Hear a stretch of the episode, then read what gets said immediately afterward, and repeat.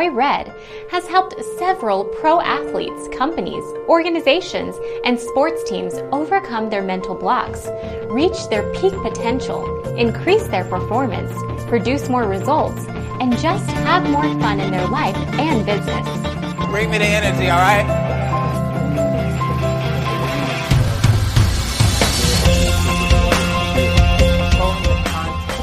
Holding the world, Roy here, he works with a lot of top-notch NBA athletes.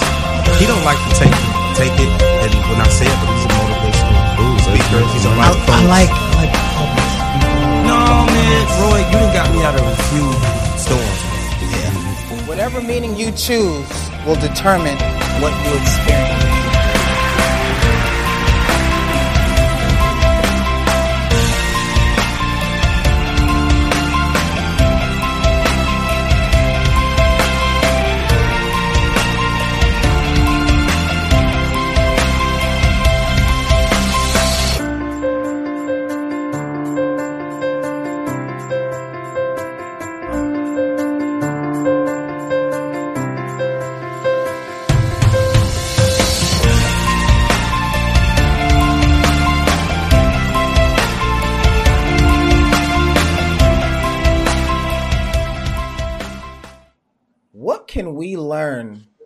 Someone who has mastered business?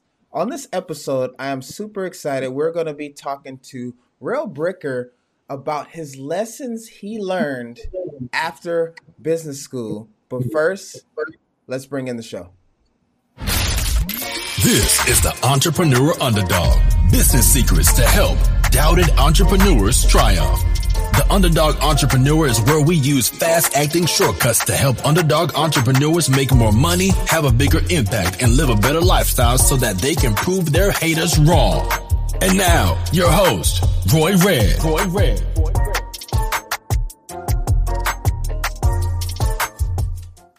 Hi, everybody. It's Roy Red, five-time best-selling author, internationally recognized speaker, and your host of this show, The Entrepreneur Underdog, where we discuss fast-acting shortcuts to help underdog entrepreneurs win in life and business so they can prove their haters wrong, but in a positive way. Today, I'm super excited. We're going to be talking about lessons learned after business school by Real Bricker, who is a cultural futurist and a business excellence speaker. Speaks all over the world.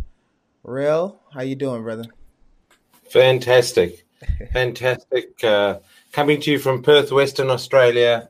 Very different time zone. The magic of technology that we can get here to have a conversation. Uh-huh.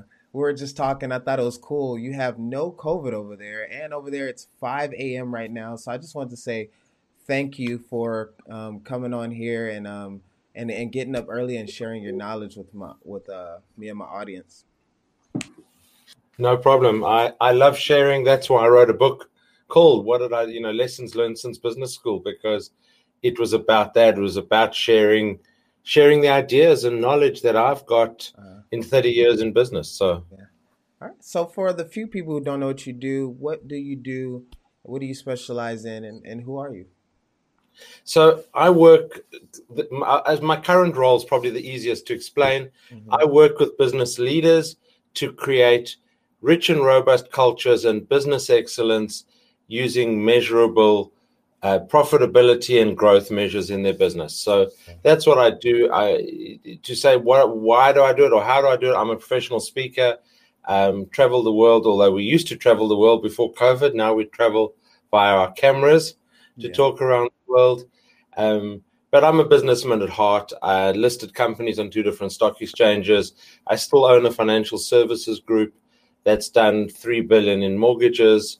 Um, and yeah, I'm I'm I'm passionate about making business better around the world. That's what it's about. All right. So All right, so what is business? When, you know, I tell people on the show all the time, I tell the people that I advise that you want to look at your business in three parts the before unit, the during unit, and after unit. You, business is bringing in leads, converting leads to sales, and then following up with those leads. How do you look at business um, from a macro standpoint? From a macro standpoint, there's actually a chapter in my book called "Business is About Sales." Don't tell the marketing gurus. Yeah. And and that's so, so you're right. It, it is about if you don't have customers coming through the door, mm-hmm. then you don't have a business. So so it is about how do you get customers to your door, and and it's becoming an ever increasing world. Um, you know, the internet. People are spending more and more time uh, searching on on the internet for for businesses. Google reviews become more critical. All that kind of micro stuff. But at the at the biggest end of town, you have a unique product, and and it doesn't always have to be unique in in in reality. Mm-hmm. You have a product that appeals to a certain segment of the audience. I mean, you know, yes, we'd all like to build a Microsoft or an Apple where every person in the world is our customer, but that's few and far between. You know, yeah. our success is measured by by, by as you said, getting customers, selling them a product or service, and and and I come to came to a great realization many years ago that I'm not a product person. I'm a service person. I can sell services, and then hopefully, like in my in my mortgage business, in my financial services business, four and a half thousand clients later, I'm now working with the grandchildren of my first clients. And so it's about referral marketing. It's about just, it's about doing the right thing, being able to sleep at night yeah. when I've sold a product or a service to a client, particularly in my case, a service. And I wake up in the morning and I go, yep, I've done well for those clients. Yeah. yeah. That's awesome. That's awesome. Real quick, let's say hi to everybody in chat. Thank you for everybody who just joined the live. We're talking about lessons learned beyond business school with Rail Bricker and we're about to dive into uh, how to build a business, how to master business, and uh, Rel was just explaining to us how sales are super important. Uh, Rel, before we kind of dive into how to get leads, how to get sales, and all of that stuff, and get into the t- the tactical stuff, um, tell me what you think about zombie companies. Those companies, a lot of them are tech companies that don't really sell anything and in my opinion, uh, one of those companies is like Clubhouse. They had a billion dollar evaluation in just six months, but they don't sell anything. There's not actual money coming in. And I was trying to explain to people how they are private and they go public in order to um, become liquid so they can have more money to to um, to grow the company. But it's a zombie company because there's no actual cash flow coming in. All they have is eyeballs. Do you feel like just having people on the platform is worthy of an actual company? Um, I think there has to be an ultimate revenue model. I mean, if you look at, you know, uh, Google, you know, Google for many years um, didn't have revenue. You know, it was it, it was out there as a startup. I, will tell a quick story. So I come from I'm in Australia.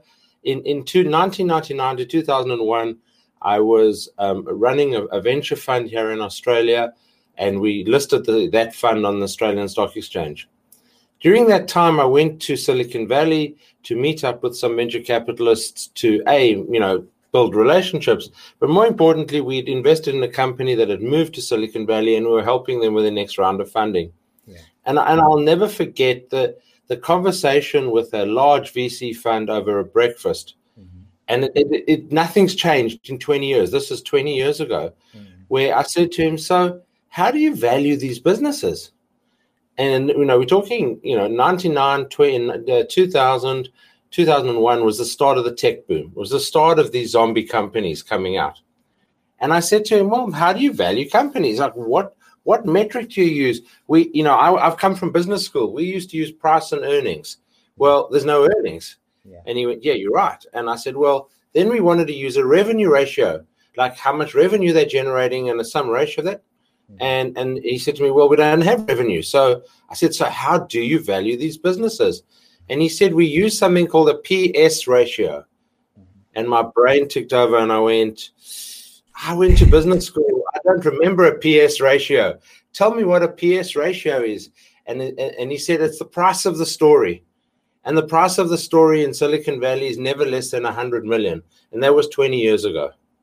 and of course, uh, uh, you know, three months later we had a tech crash, the first of the tech crashes. So, so you worry about these weird price of the story valuations. I mean, Clubhouse, great example. Like I, I, I go on a Clubhouse, you know, two three hours a week. Yeah. Some people are spending, you know, two three hours every session they're on Clubhouse. Yeah.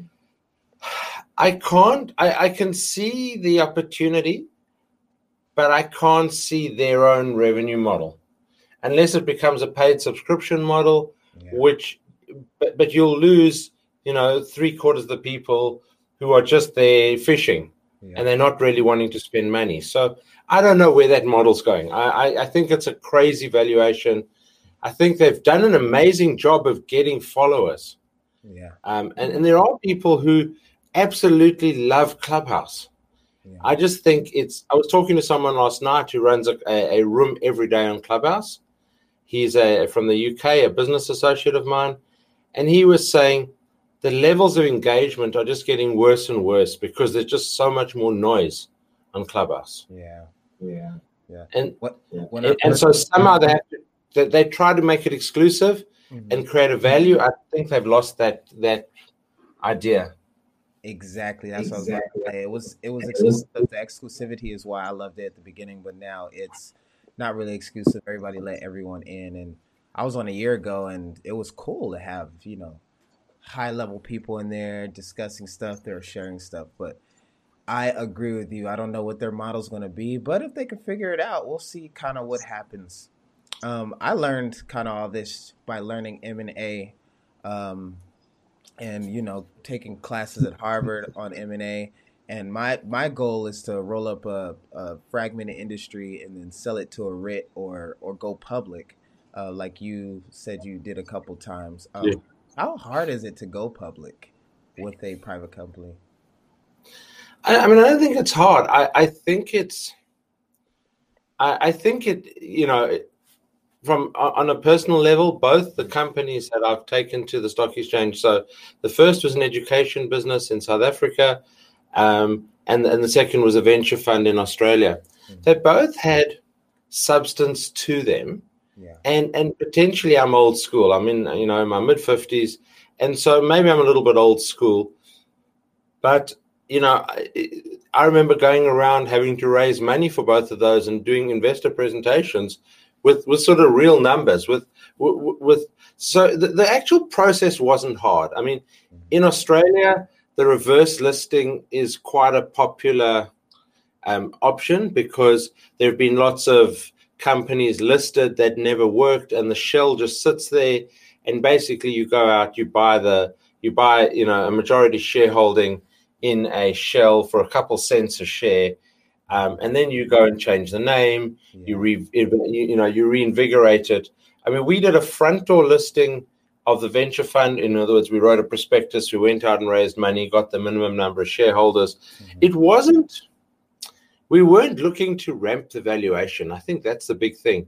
Yeah. So you're right. You're saying you want to roll up some businesses, you know, sell it or go to a listing. Um, I mean, there are opportunities, but at the end of the day, the, the other thing is, I think the world is in a little bit of a of a of a runaround of money at the moment. Yeah. There is there's a lot of money that is that is just going around in circles. I, as an example, Um, you know, house prices around the world are going crazy in a lot of places. Why? Because people aren't traveling, so there's extra money floating around in the economy. So people are on, on a very micro level, you know, fixing their houses up, doing that sort of thing. The same applies at the big end of town. You know, people have said, well, oh, we better plan for our retirement. So they've invested in retirement annuities, retirement funds, etc. You know, the the the, and I'm not going to mention any fund names, but they're great big international funds who're sitting on cash and going, what do we do with it? And if we don't do something, we're not going to get more cash because our our clients are going to think we're not doing anything. So it's almost this self fulfilling prophecy of we got to find things to invest in, and let's invest in a clubhouse because it's cool, it's hip, it's it's the latest and greatest. Are we going to make money out of it? Yeah. Who knows? my, my 17 year old son, I was going to say 16, but it was his birthday on the weekend, so I better not insult him. Um, my 17 year old son um, is in his final year at school, and he plays around investing on the stock market. So there are a couple micro investing platforms in Australia. One of them called Spaceship um, that he uses, and and you can micro invest five hundred dollars at a time in portions of shares. So it's quite interesting. You could buy half a thousand dollar share. Yeah. Um, and it's really designed for people who want to micro invest.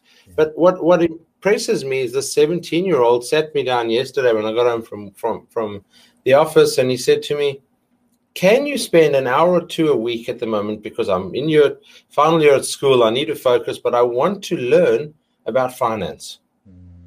So so he's being influenced by the media. He's being influenced by the Bill Gates. He's being influenced by the billion dollar valuations on Clubhouse. Yeah. But he said before he does, before he goes and invests in those things, he wants to understand it a bit more. So can I spend an hour or two a week with him? Well, so what we'll probably end up doing is going to a coffee shop because that way his sister and his mother won't bug us, and and or my wife, I should I say. That's uh, I better I better get the terminology right. Um, but we'll sit there quietly in a coffee shop for an hour or two a week, having bonding time and doing that. That's so we'll, we'll actually talk about finance um, at that micro level. So I think that's where the world is. That every good idea, if you package it up correctly, there are people out there who will invest in it. Yeah, that's so amazing. Um, we we kind of have a similar um, platform here called Robinhood, and what I've been trying to explain to boomers and the generation that's leading us is now fi- finance is getting cool. It's starting to be the rock stars in the next five or ten years are going to be the people who understand finance, who understand the market, who understand uh, business. It's not music and sports anymore. That's getting moved out. It's now going to be the financial guys. And so now kids really want to understand and know finance. Um, I want to ask you really quick um, for my own kind of learning. We have a uh, leader over here who who can't even make it up the stairs without falling, and he thought it would be a cool idea to print a lot of money, uh, more than we have in the past two centuries uh, last year, which I believe is going to make the rich richer and the poor poorer because now everybody's assets are going to still have their value, but there's going to be let the money's going to be worth less to buy those assets. Um, where do you see the stock market and the housing market globally going? Um, and in my opinion, I think it's probably gonna. I think there's a bubble and it's gonna crash the stock and the housing market. Maybe not in Australia, but um, maybe globally or maybe in just in, in America. Well, no, okay. So I think if we look at residential housing, and and that's obviously my one of my areas because of my financial services group. Mhm. If we look at residential housing, I think that there's going to be bigger trends worldwide.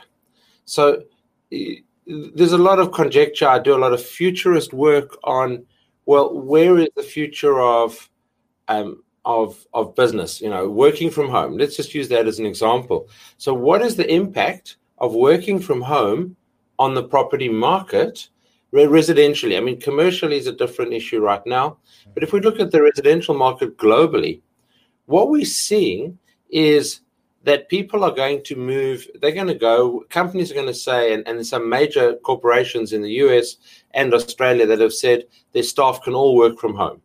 So, what is happening? People are going, well, why do I need to pay $2 million for a house within 10 kilometers or 10 miles of the of the of the office when I was going to commute 10 miles and some cities 10 mile commute could take you an hour, you know, in, in, in morning traffic.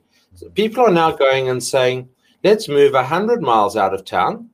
Uh, as long as there's some form of transport, a train or something else that will bring us into the city every two weeks for our meetings or one week for our meetings.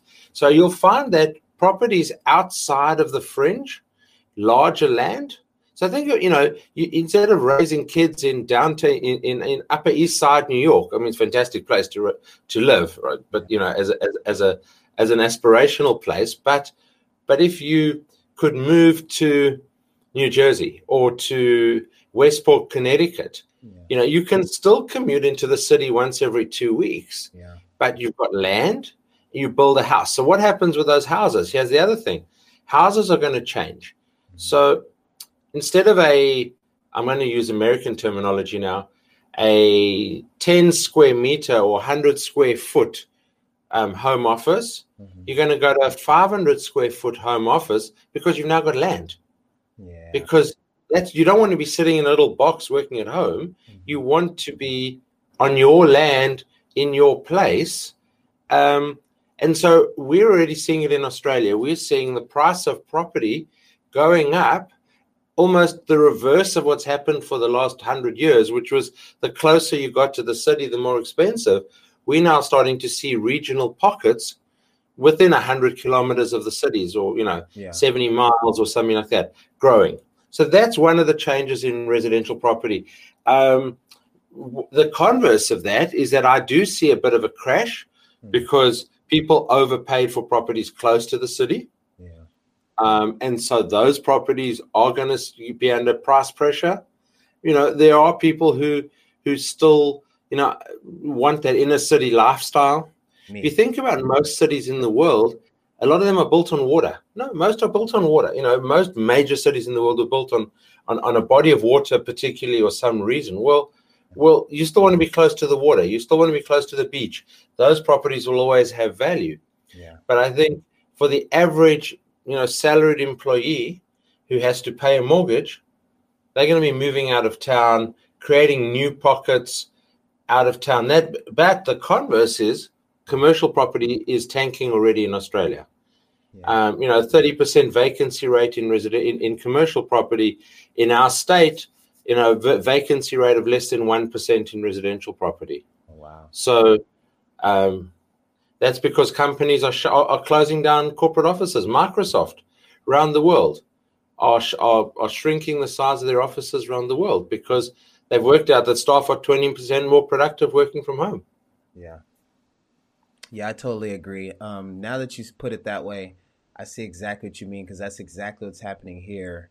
Uh, and there's Los Angeles, and then there's like Orange County, and everyone's moving out towards like the Inland Empire, which is 45 minutes an hour away, just like you said. The houses are 200,000 cheaper. You could drive in, no problem. And it's a better place to raise a family and just have nicer homes. and just, it's just, it's just better. Uh, let's reset the room. Thank you for everyone watching live. We are talking to Rail Bricker about lessons learned beyond business school. Make sure you jump in the chat, ask a question on the right side, or just give a comment, like the video subscribe, all of that good stuff. If that'll be on your right side if you're on YouTube, below if you're on Facebook, and I believe that'll be below if you're on LinkedIn as well. Real, let's get tactical. Leads. Yeah. How can I get more leads? Leads, leads, leads, leads into my business. So, so I think that's probably. So, so what do we do? Okay, so my financial services group we we're somewhat spoiled because we we've been around 20 years. Yeah. We have a big client base. So I have personally four and a half thousand clients that I've dealt with. Um, you know, so I'm I'm communicating with them because I the warmest lead you can get is a referral from an existing customer. And so you mentioned you mentioned when we started this conversation, you said, you know, you get leads, you service them, you sell them your product or service, and then you communicate and then you keep in touch with those customers. I see too many businesses who are transactional. In other words, um, realtors are a classic example. And, and, and I love realtors because they've made my mortgage business successful because they sell properties and we organize the mortgages. So, so, so we work well. But, but the, the real estate business is transactional. They are focused on their next sale. They, they, they're chasing the next bright, shiny object because that is the nature of their business. You know, they don't really go back, they don't really, um, you know, keep in touch with their clients. And, and, and I haven't found realtors anywhere that actually do that. So that's a you know classic example. So how do we get leads in the business? We we number of ways. So we have found in in the in the business of of of, of large asset purchases. So we're not talking about. Give me sorry one sec. It is 5 a.m., so the voice is still waking up. Thank you, man. okay. The um so large asset purchases such as houses and stuff, right? Mhm. Um it is about personal relationships. So so so one of the the, the, the defining you know so, so a lot of my team members are parts of networking groups. Mhm. So the rise of networking groups has become phenomenal around the world. So Ivan Misner, who's probably the king of it, started BNI many, many years ago. Um, global business. He sold it to a VC fund, um, re, you know, a few years ago. But Ivan Misner started BNI as a as a as a formalized networking group. Yeah. Now, that for a number of my team, for a number of my brokers on the team, is their primary source of leads because we're talking about big chunks of money. Yeah. We're not selling um, five dollar or ten dollar items on eBay or on Amazon, etc. So, so we are so we are in the business of selling big chunks of money, 400,000, 500,000, million dollar mortgages Yeah. where by and large it's not a transaction somebody's going to do online. It's a transaction even our gen z's and our and, you know and our millennials are still not buying mortgages online in australia. They are buying through a mortgage broker. So just to give you a, a- an idea when i started that business 20 years ago and you'd think why did i start a business when 17% at the time of mortgages were written through the brokers and, and, and obviously 83% were written by people walking into their local bank. Yeah. 20 years later, 61% Wow. of mortgages are now written through brokers Future. and 39% direct through the banks because we provided superior service and we're talking big chunks of money. So, so networking is one of the keys, but not networking for the sake of networking. So, my on my podcast, uh, the Business Excellence podcast, one of my my co-hosts, Lindsay Adams, is known as the relationship guy, Mhm. and he teaches people that when you go networking, you always go with a wing buddy. So if I'm going to a function and uh, with you, Roy, and and and and I want I brief you, I tell you what to tell people about me. Okay, Yeah. and I know that sounds really egotistical, but it's not because you and I meet somebody for the first time, and and if I said, you know what, I'm the greatest mortgage broker in Australia, Yeah. I'd go, what an idiot. Who is this tosser? Okay. But if you turn around Mhm. and go, hey, this guy, meet Rail, he's the greatest mortgage broker in Australia. You've said it, not me. It's out there in the universe. Yeah. Okay. And so, so, so the, you ask about leads. Leads in our world come from those one-on-one building relationships. I spend a lot of time going to networking functions.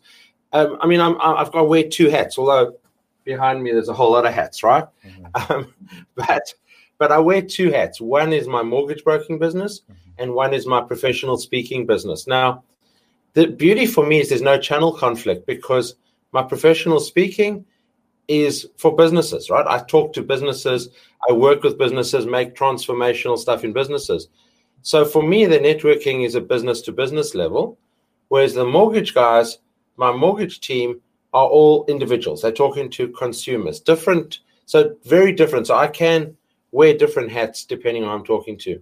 Networking has probably been the biggest generator of business over the last few years. We used Google search for a long time, paid search, um, uh, you know, key- keywords, etc. The problem is that the keywords became so expensive Yeah. that the cost of the lead was becoming unaffordable. Yeah. We've tried Facebook, not really successful. We've tried LinkedIn advertising, Instagram, not very successful in our space. But um, in in I'm talking 12, 10 to 10 to 12 years ago, Yeah. um, paid search, not even organic reach, paid search was significant in one in, in one of our businesses.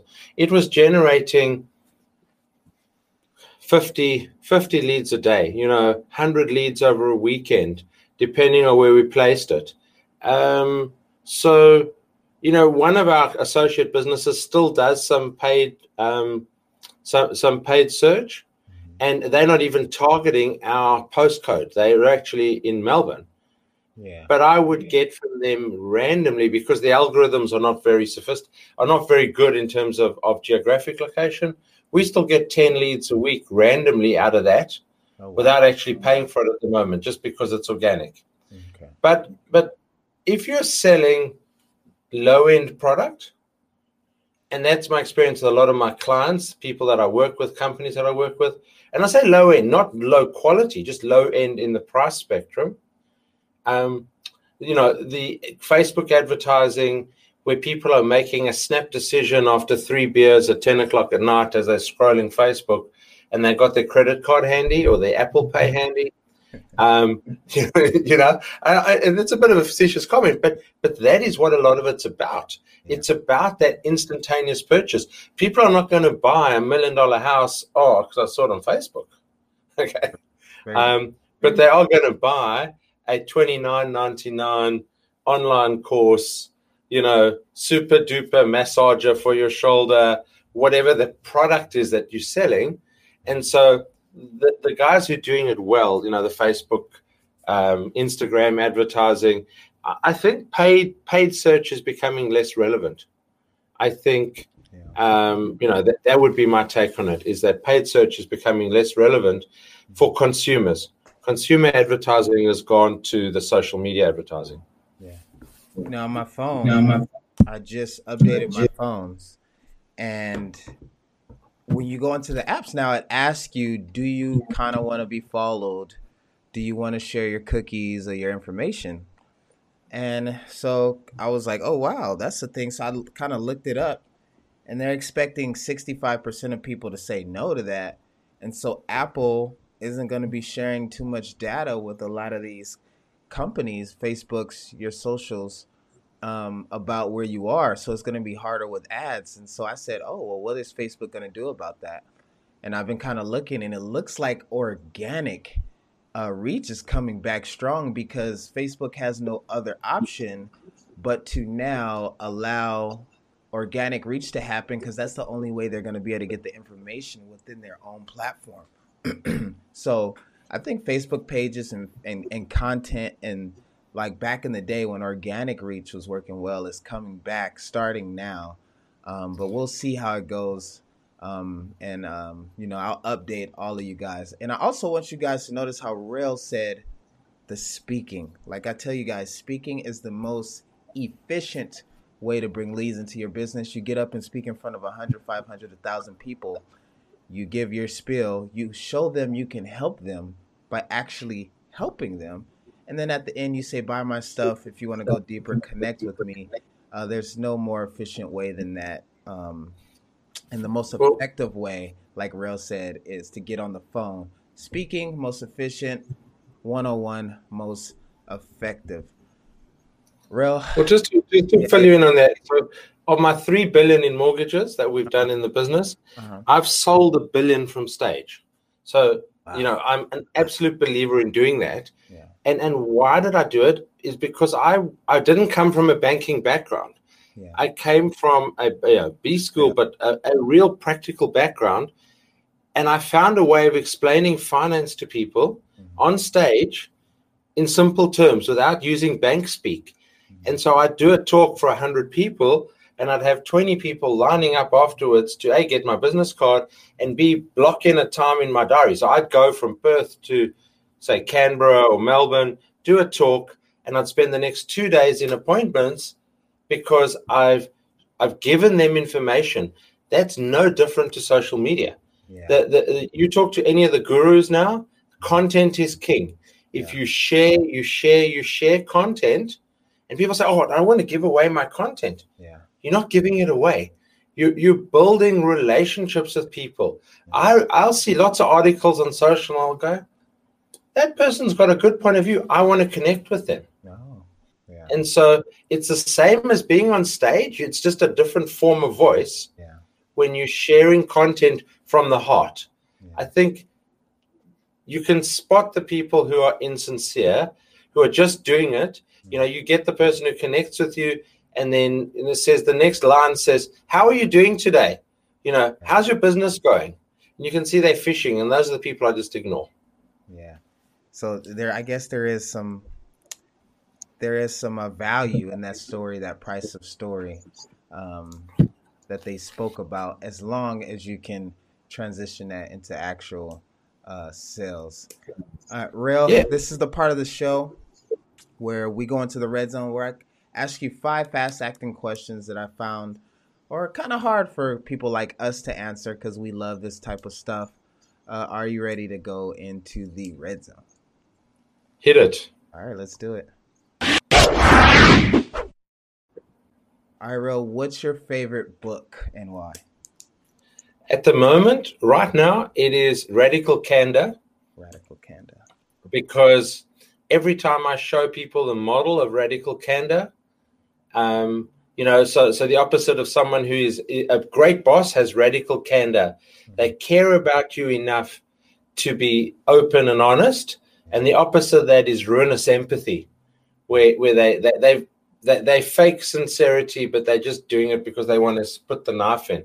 Um, it's a great book. It's a great read, quite academic, but every single person will read it and go, "Oh, I recognize that boss. I recognize that boss in that in that book." No, and I'm gonna read that. I was just having the. I've been having this conversation this last week because I am the guy who doesn't mind telling you you have a booger in your nose, and I tell people that you don't really love them.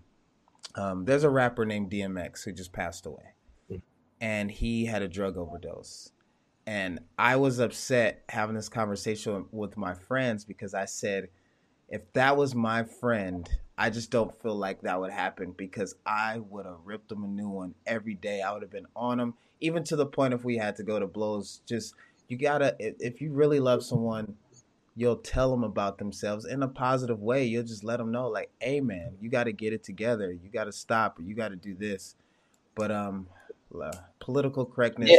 a is a manifestation of of low self esteem, in my opinion.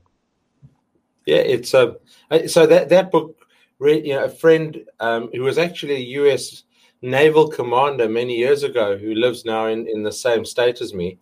Um, he introduced me to radical candor, and and I just got that model straight away, and, and I bought the book, and I've lent it to a number of people around, and, and they all come back and say, "Wow, I recognize so many people in that." Yeah, yeah.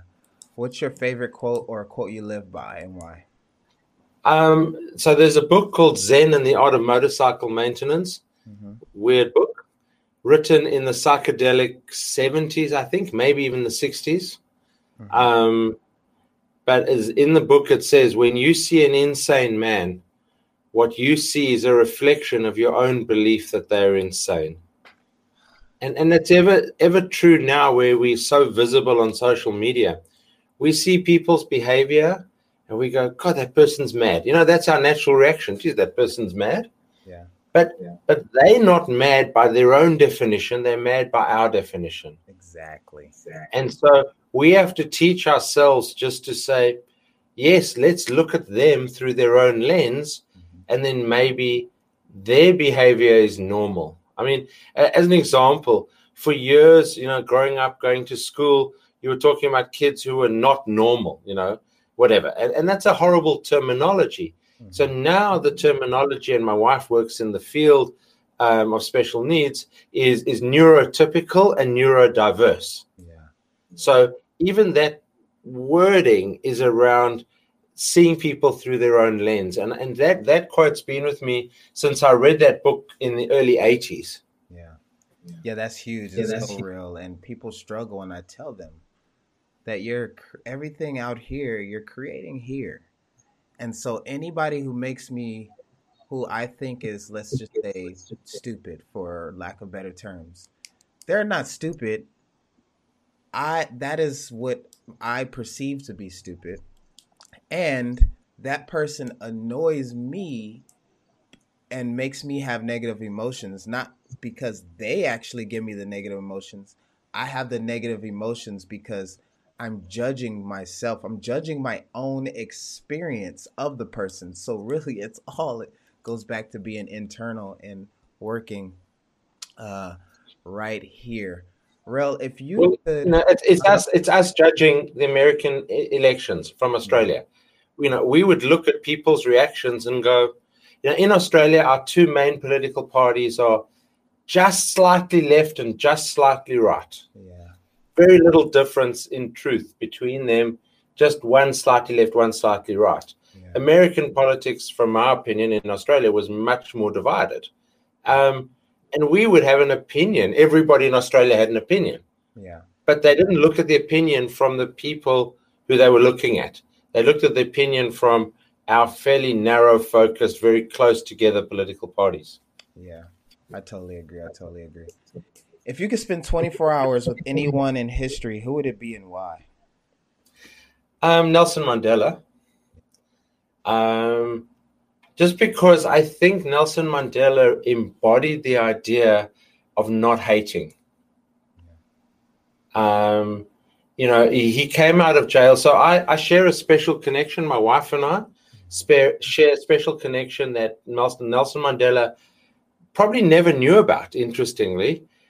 But he got he came out of jail on the 11th of February 1990 at 4 p.m. in the afternoon. On the 11th of February 1990 at 4 p.m. in the afternoon was our wedding. Um, at the exact same time that he came out of jail, we got married. And so that's why I can quote the exact date and time. But as a person, he came out of jail after 27 years and embraced everybody, embraced people who were the gods who made him sit with a sledgehammer breaking rocks on Robben Island for 20 years. Yeah, And the first thing he did was embrace them. yeah, And I think we need more people like that in the world. Um, and he was a great loss to the world when he passed away. yeah, But I think if I could go back in time and spend time with him and understand him and understand how he truly never hated, I think that he was passionate, absolutely passionate about the equality in South Africa, which was severely lacking. And I grew up there. yeah, Okay. But he was absolutely, he, every quote you read of his was about if we can learn to hate, we can learn to love because they're the same emotion. yeah. So true. So true. Um, and touching on love, what would you rather be loved or respected? Loved. Loved. Um, I, I, you know, bringing up kids and and looking at at various forms of religion. Okay, and I'm not going to step on some toes now, but but if you take the same religion, the same Bible, the same whatever it is, the same dogma, there are two ways of of looking at and and and I'm not and this is not a religious context, but it, it's the same as applying with kids. If you if kids do an action because they love you Yeah, or they fear you, they'll they they they might do exactly the same thing but out of love, yeah, um, as opposed to doing it out of fear. Yeah. And so, yes, you want to be loved. You you you you. I think you know they say love conquers all and all those you know great sayings, but that's not what it's about. It's about it's just about the fact that love is a great motivator. And if you love what you do, you know, there's an old saying that says, "If you love what you do, you'll never work a day in your life." Well, you know, that's that's that, that's a similar view of the world. You know, if you love what you do, you'll never work a day in your life. If people love you, they will do things for you out of love, not out of fear.